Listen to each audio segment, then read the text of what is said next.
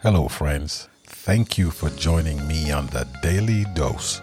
Hello friends and welcome back to another episode of the Daily Dose. It's Tuesday, November thirtieth, and our episode is entitled, Take Heed, Lest You Forget. Let us pray. Father God, we want to thank you for sparing our lives yet another day, where we can come aside and we can study your word. We ask, Father, that you'll pour out your Holy Spirit upon us. In Jesus' name, amen. Let us read Deuteronomy chapter four, verses nine and verses twenty-three. What is the Lord telling them to do here? And why is this admonition so important for the nation? Deuteronomy chapter four. Only take heed to thyself, and keep thy soul diligently, lest thou forget the things which thine eyes have seen, and lest they depart from thy heart all the days of thy life. But teach them thy sons and thy sons' sons.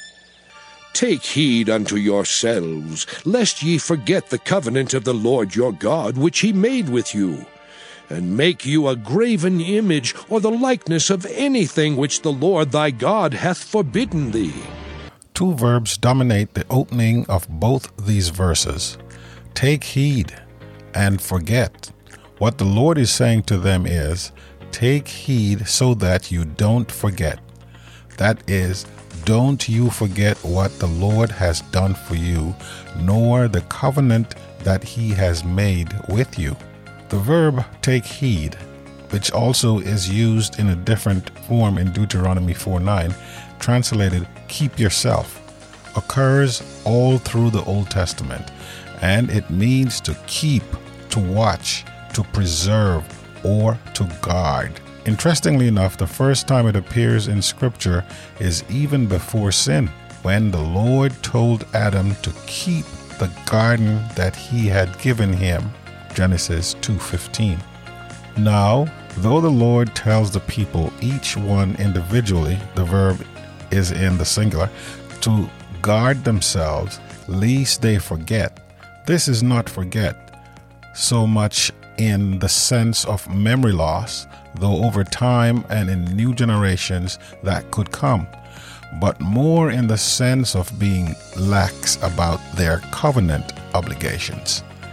That is, they were to be mindful about who they were and what that meant in terms of how they were to live before God, before other Hebrews, before the strangers among them, and before the nations around them. Read Deuteronomy four nine. See also Deuteronomy six, verses seven, and Deuteronomy eleven, verse nineteen. Again, but focus on the last part about the Israelites teaching the nation's history to their children and grandchildren. What would that have to do with helping them not to forget? Only take care and keep your soul diligently, lest you forget the things that your eyes have seen, and lest they depart from your heart all the days of your life. Make them known to your children and your grandchildren's children. You shall teach them diligently to your children, and shall talk of them when you sit in your house, and when you walk by the way, and when you lie down, and when you rise.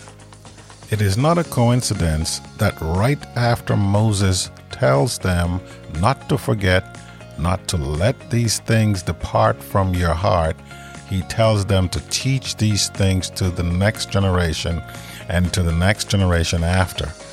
Not only did their children need to hear about these things, but also, perhaps even more important, by telling and retelling the stories of what God had done for them, the people would not forget what these things were.